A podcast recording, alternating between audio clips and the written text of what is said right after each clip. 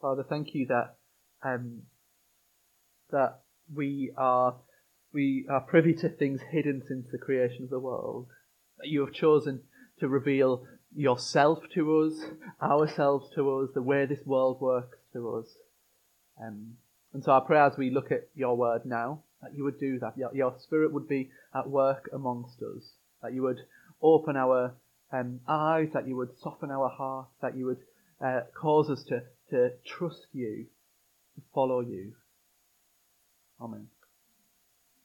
I reckon um, many of us here will have been glued to the news over the last week or so as events have unfolded in Ukraine.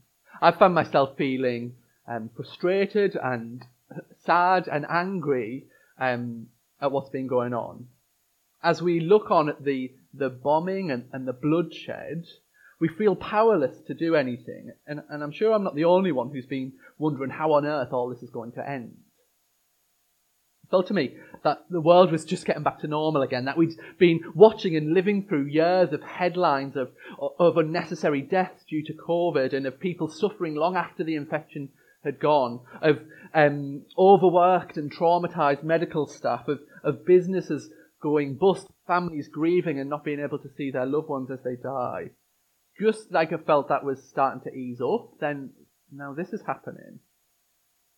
And then that's not to mention some of the other things that are going on around the world, some of the things that we maybe are hearing less about at the moment, that the horrific war that's going on in Yemen, bombings in Pakistan, deforestation, climate change, or the things that are going on more personally in our lives and in our families and the ones we love. The list could go on and on. Now, that's a grim way to open a talk uh, on a Sunday, but the reason I'm doing so is this.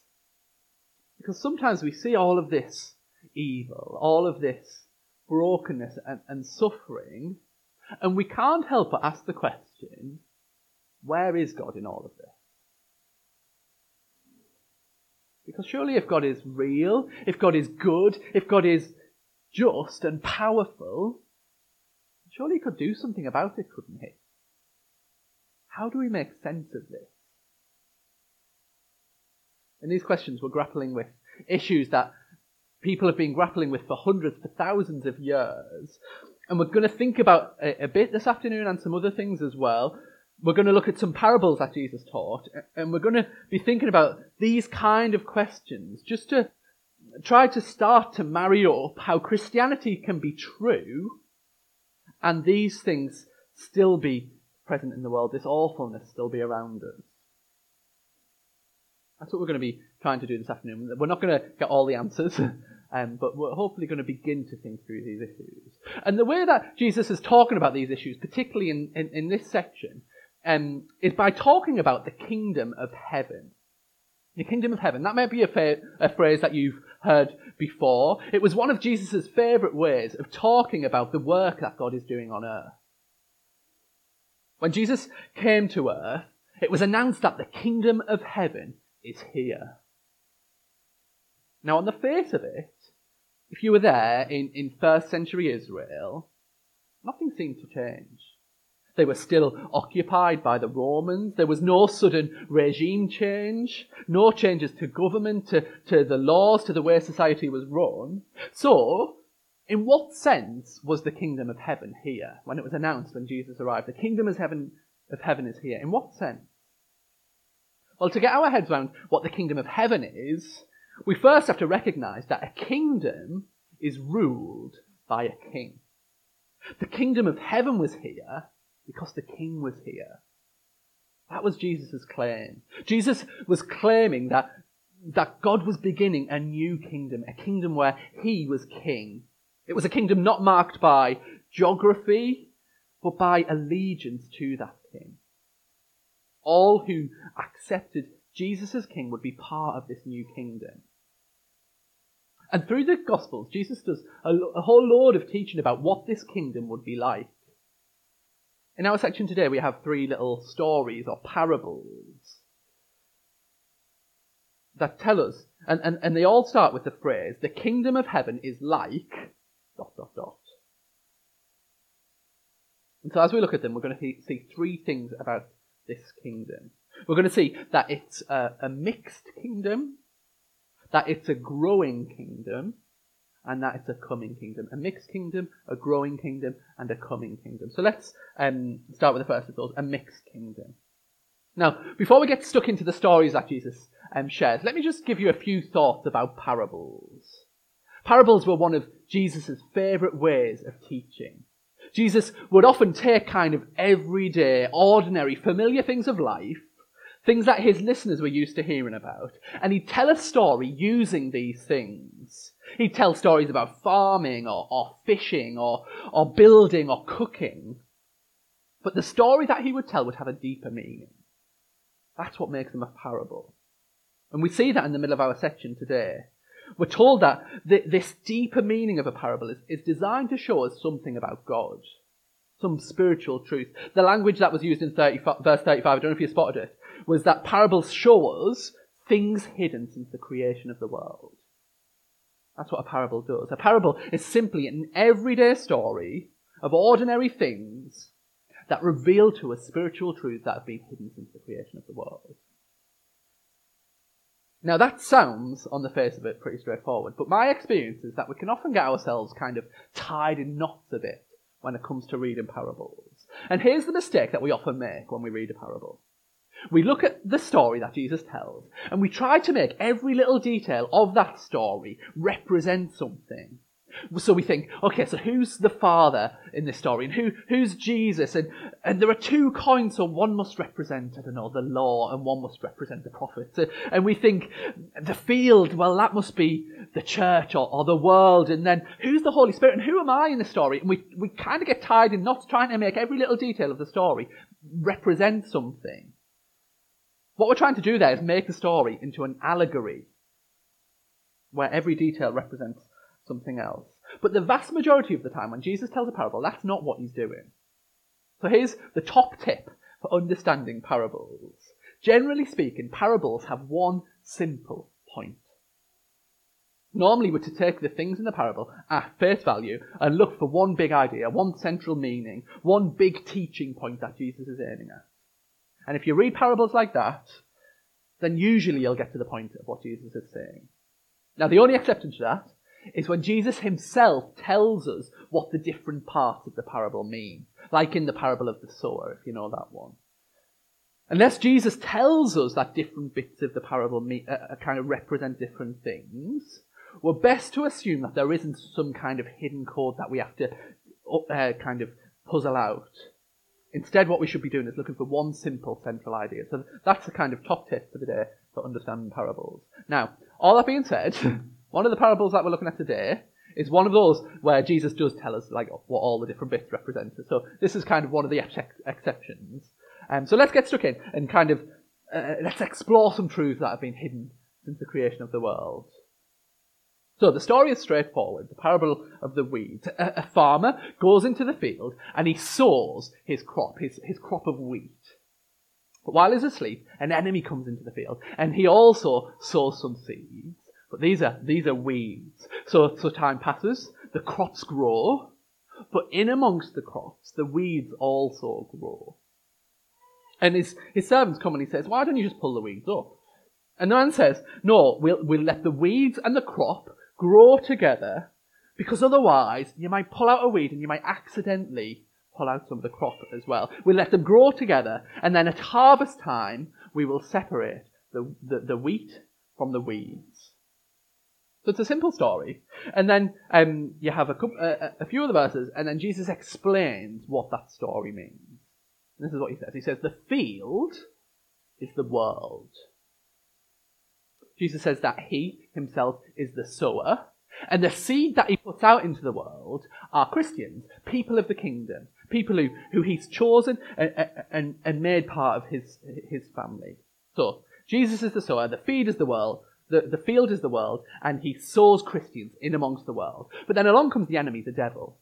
And the devil also sows in the seed, uh, uh, in the field. Uh, and the, the, the weeds that are in the field are the devil's kind of followers.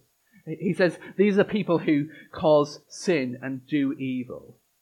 And they live alongside, so these weeds these people who cause sin and do evil, live alongside the people of the kingdom, the Christians. They, those two groups coexist. They live side by side in the world, that is, until the harvest, until Jesus returns and the two groups are separated. The, the people of the devil face judgment, and the people of the kingdom of heaven will be with the Father. That's the story in a nutshell. And so you can hopefully see where this first point comes from a mixed kingdom. Now, admittedly, it's, it's a slightly confusing title, but it works well with the other one, so we'll go on with it. Because there is only one kingdom, the kingdom of heaven, um, which you're either in or you're out of.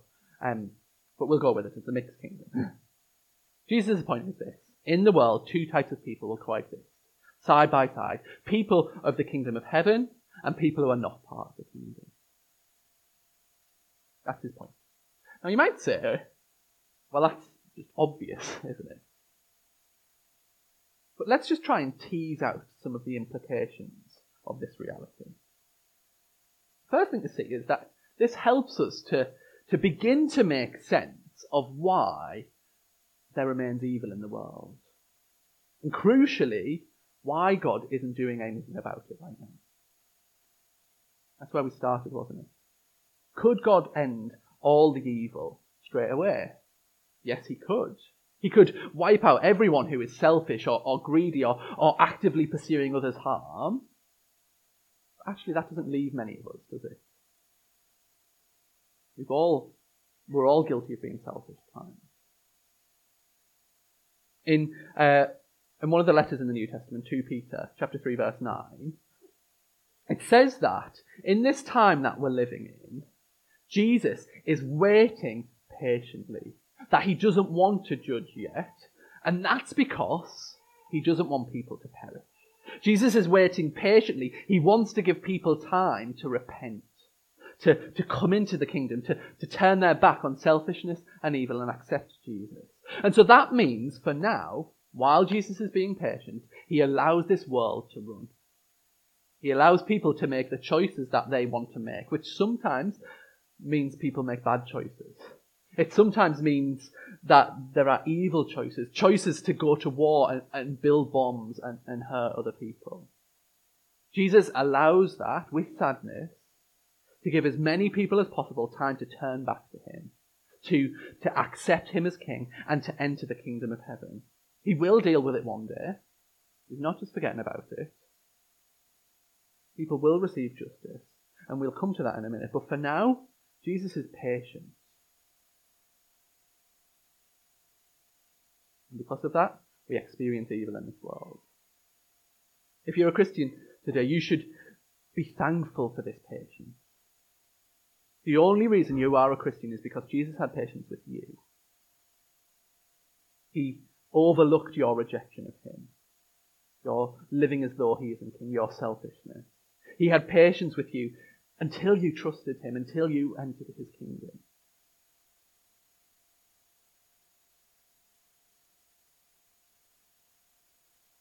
And if you are part of his kingdom already, it means that he's still overlooking those same things because we continue to sin. We continue to be selfish. We haven't shaken that off fully yet. He's overlooking them in you now until all things are made new. But the other side of that coin is that it means that we live in a mixed world, a mixed kingdom, a world where some belong to the kingdom and, and others don't, a, well, a world where evil still exists where sin and suffering and wrong, wrongdoing haven't yet been brought to an end, while Jesus waits, waits patiently for people to come back to him. Could God stop it all now? Yes, of course he could. But the fact that he isn't doing so yet isn't because he's not good. It doesn't mean he's not just. It's because he doesn't want to pull up the wheat with the weeds. He wants to give the opportunity for all to ripen, for, for as many as possible to repent and to come into the kingdom before he wraps up this world. It's precisely because he's good that he stays his arm, that he delays his wrath, to give people a chance to enter the kingdom. But that means that for now, we all must endure the brokenness of this world. That's the first implication of, of living in a mixed kingdom. Let me try and apply this kind of idea of a mixed kingdom uh, in a slightly different direction. So if you've been a Christian for any length of time, or, or even you've been around churches for a while, I wonder if you've ever um, heard or maybe even prayed a prayer like this. Something like, I pray for every single person in this town to come to know you. Or, um, I pray for every student in this university to become a Christian this mission week. That kind of prayer. Now, on the one hand, you have to admire the boldness of these prayers, don't you? God is, of course, absolutely able to do amazing things like that. Of course he could, but in the end, faith in Jesus is less about expecting him to do the biggest things that we can imagine, and it's more about trusting him to do the things that he said he's going to do. Let me say that again because I think it's really important. Faith in Jesus is less about expecting him to do the biggest things that we can imagine, and it's more about trusting him to do the things that he said he's going to do. Now, sometimes that does mean that we trust him to do extraordinarily miraculous things that we barely believe are possible. Sometimes that's what faith looks like. But sometimes it means trusting him through hard things, through things that we would do differently, because that's how he says it will be. And Jesus says that in this world there will always be, side by side, those who belong to the kingdom of heaven and those who don't. And so when we, we go out there, we share the good news of Jesus. We should pray that Jesus will save, but when not everyone responds in faith, we shouldn't be disheartened. This is how Jesus said it would be. A mixed kingdom. It's not failure when that happens. Now, I'm not trying to be a, a, a kind of Debbie Downer by saying this. What I'm trying to do is help us to see the world and to see the kingdom as Jesus sees it, to trust Him. But there's an opposite danger um, as I'm saying this. And the opposite danger is this.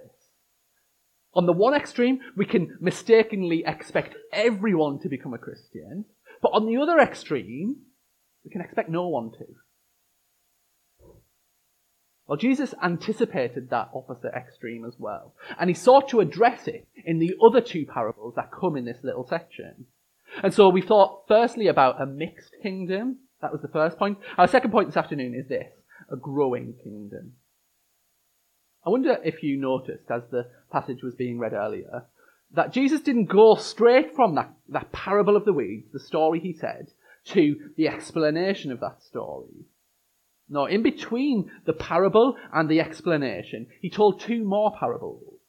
And I think that's deliberate. It's not just that his kind of mind was all over the place and he went from here to there and then back to here. I think he deliberately put these two parables in the middle to speak into one of the kind of possible false conclusions that people might come to from the parable of the weeds. The parable of the weeds showed us that in this world there'll all, always be a mix of those who are in the kingdom and those who are not. And it would be possible to think, therefore, that we just should just kind of hunker down and wait it out. Anticipating that, Jesus told two stories. The first is of the mustard seed. It's a very simple story. He says the kingdom of God is like a mustard seed. It starts as just a tiny little seed, but then it grows and it grows until it becomes a huge plant, a tree big enough um, for birds to perch in. Starts small, and then it, it doesn't stay that way. And the point's simple. That's what the kingdom is like, he's saying. The kingdom starts very small, but it doesn't stay that way. It grows as more and more people become part of it. And then he told the parable of the yeast, which has a really similar point. The, the woman is, is baking bread, and she has tons, well, 30 kilograms of flour, which is a lot of flour, um, and a tiny little bit of yeast. But before you know it, that tiny bit of yeast has worked its way throughout the whole of the flour, having its effect in all of the flour. It's the same idea. It starts something very small, and then it becomes really big. And so Jesus' simple point with these two parables is this. The kingdom of heaven is a growing kingdom. Let me tell you why that's important for us to see. We thought about that person who was praying that kind of everyone in the town or the university or whatever would become a Christian, and how the reality of a mixed kingdom means that that's not a prayer that's likely to be answered. That's one kind of person that you might have seen in churches. But there's another kind of person, um, if you've been a Christian for a while around churches, that you, that you might also recognise. I'm going to call her Holy Huddle Hilda. Not the easiest thing to say, I should have chosen an easier name. Holy Huddle Hilda. Um, often, but not always, Holy Huddle Hilda is someone who's been a Christian for some time. She's faced some knocks in life. Maybe some rejection for being a Christian. Her, her few attempts earlier in life of sharing her faith didn't go well. She's been battered and bruised by the reality of living on the front line of a mixed world that we've been describing. And so this is how she's responded. She's retreated. She thinks the best that Christians can hope for is to keep going to the end, to, to not fall away from Jesus. It's a, a batten down the hatches, put on the blinkers kind of approach. That's the best we can hope for. Just get your head down and crack on, and hopefully you'll keep going to the end. That's not the vision of the kingdom that Jesus has here. Yes, the world will always be mixed. The weeds taught us that. But in amongst that, often subtly and without fanfare, the kingdom of heaven is growing. More and more are added to it until a small mustard seed grows into a mighty tree. Just apply that to your life group for a moment, or how you think about your life group if you're part of Grace Church. How do you see life group?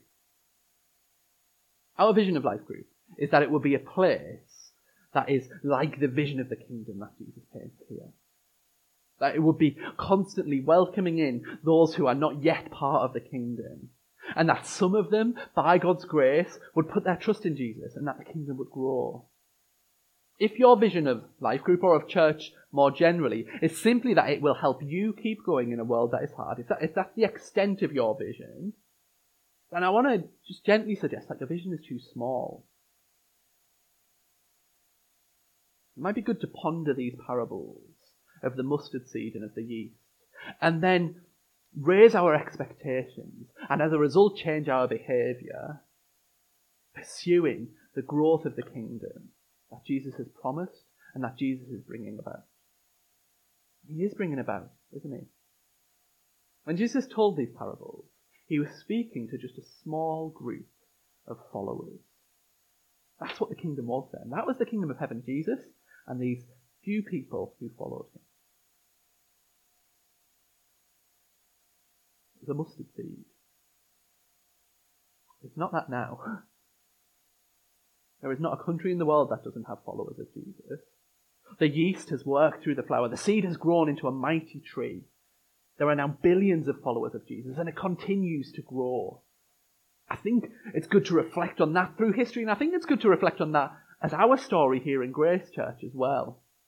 Kathy and I were chatting on Friday with Amy and Rory about the extraordinary way that God has grown his kingdom here in Hartlepool through Grace Church. There's been so many people who have been part of us, who have heard the gospel. There's been many of those who have, have come into the kingdom. Some of them aren't here in Hartlepool anymore, but like the yeast spread through the flour, they've gone to different parts of the country and the world, and the kingdom continues to grow. It's a growing kingdom. Yes, it's a mixed kingdom. A kingdom that at times means there is evil and selfishness and suffering as Jesus waits patiently for people to repent. But it's also a growing kingdom. People do repent. So a mixed kingdom, a growing kingdom, and finally let's think about the coming kingdom. Let's just dip back into the parable of the weeds for the last few minutes. Because we started by thinking about the brokenness of this world, didn't we? And, and how we long for it to change. How we long for it to be different. And we saw that the reason Jesus hasn't done anything about it yet is to give people time to enter the kingdom. But the parable of the weeds shows us that one day Jesus will do something about it. He is not indifferent. He is not powerless against the evil in this world. One day the harvest will be ready. All will be gathered up. And on that day the wheat will be sorted from the weeds. In this parable, Jesus says there is a day that the harvest will come. There's a day when all evil will be dealt with, when everything that causes sin, all who do evil will be destroyed. And then there'll be a new creation where the world will be free from pandemics and, and wars and, and the effects of climate change and, and everything that is bad. That will happen one day. That's what this parable tells us. And so, in light of that day, in light of the coming uh, harvest of, of the coming kingdom, I think there are two responses that we might. It might be that you're not yet part of that kingdom. How do you know if that's you? Well, here's what it means to be part of that kingdom. It means coming to Jesus, the King, and saying to him that you want him to be your King. It means coming to him and acknowledging all of the ways that you've lived as though he isn't king. All of the times that you've ignored him. All of the times that you've hurt the people in his kingdom and, the people that he's made. To, to be part of the kingdom of heaven means to come to the king who died on a cross for you. To pay for your rebellion. We thought about how after harvest, the weeds and the wheat will be separated and the weeds will be destroyed. But the King of the kingdom has been, and he was destroyed on that cross for you, so that you don't have to face that destruction at the end. If you come to him, if you, if you tell him that you've rejected him, if you ask him to be your king, if you say sorry, he promises that you will be accepted. You will be part of that kingdom. But if you choose not to, and he says that when that harvest comes, it will be you that's destroyed. He doesn't want that to be your outcome. That's why he waits patiently now for you to come to him. And as of today, it's not too late. He wants to welcome you, but, but one day it will be too late. So that's the first response. If you're not part of that kingdom today, that's what Jesus calls you to. But if you are part of that kingdom, if you're a Christian, if you follow Jesus, then what Jesus calls you to, your response is patience. The reality of living in this mixed kingdom is sometimes hard, sometimes really hard. We long for it to change. One day it will. Listen to the words of Jesus, verse 43. On that day, the righteous will shine like the sun in the kingdom of their Father. The righteous will shine like the sun in the kingdom of their Father. That future awaits you if you're part of kingdom. So, for now, be patient. Keep pursuing the growth of the kingdom. Be patient in the face of suffering and evil. Because one day you will shine like the sun in the kingdom of your Father, and all evil and sin will be no more. Those who have ears, let them hear. Let me pray.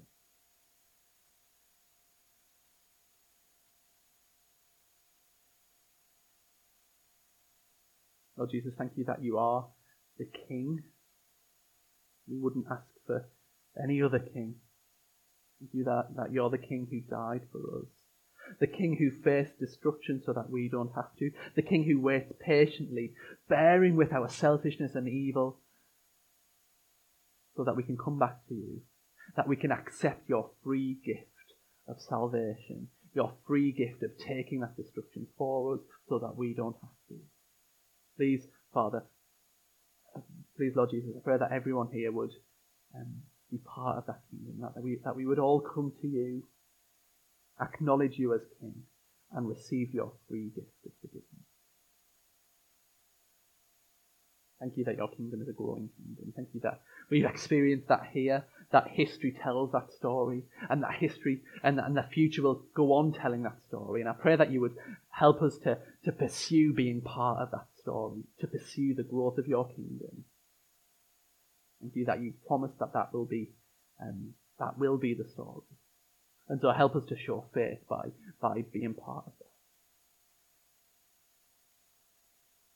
And I pray that you would help us to be patient, Lord. Patient in the face of suffering, of evil, of, of situations that we don't understand, and we don't understand why um, you haven't intervened. Help us to trust you, to know that this is a mixed kingdom, but that there is a common kingdom where all of that will end.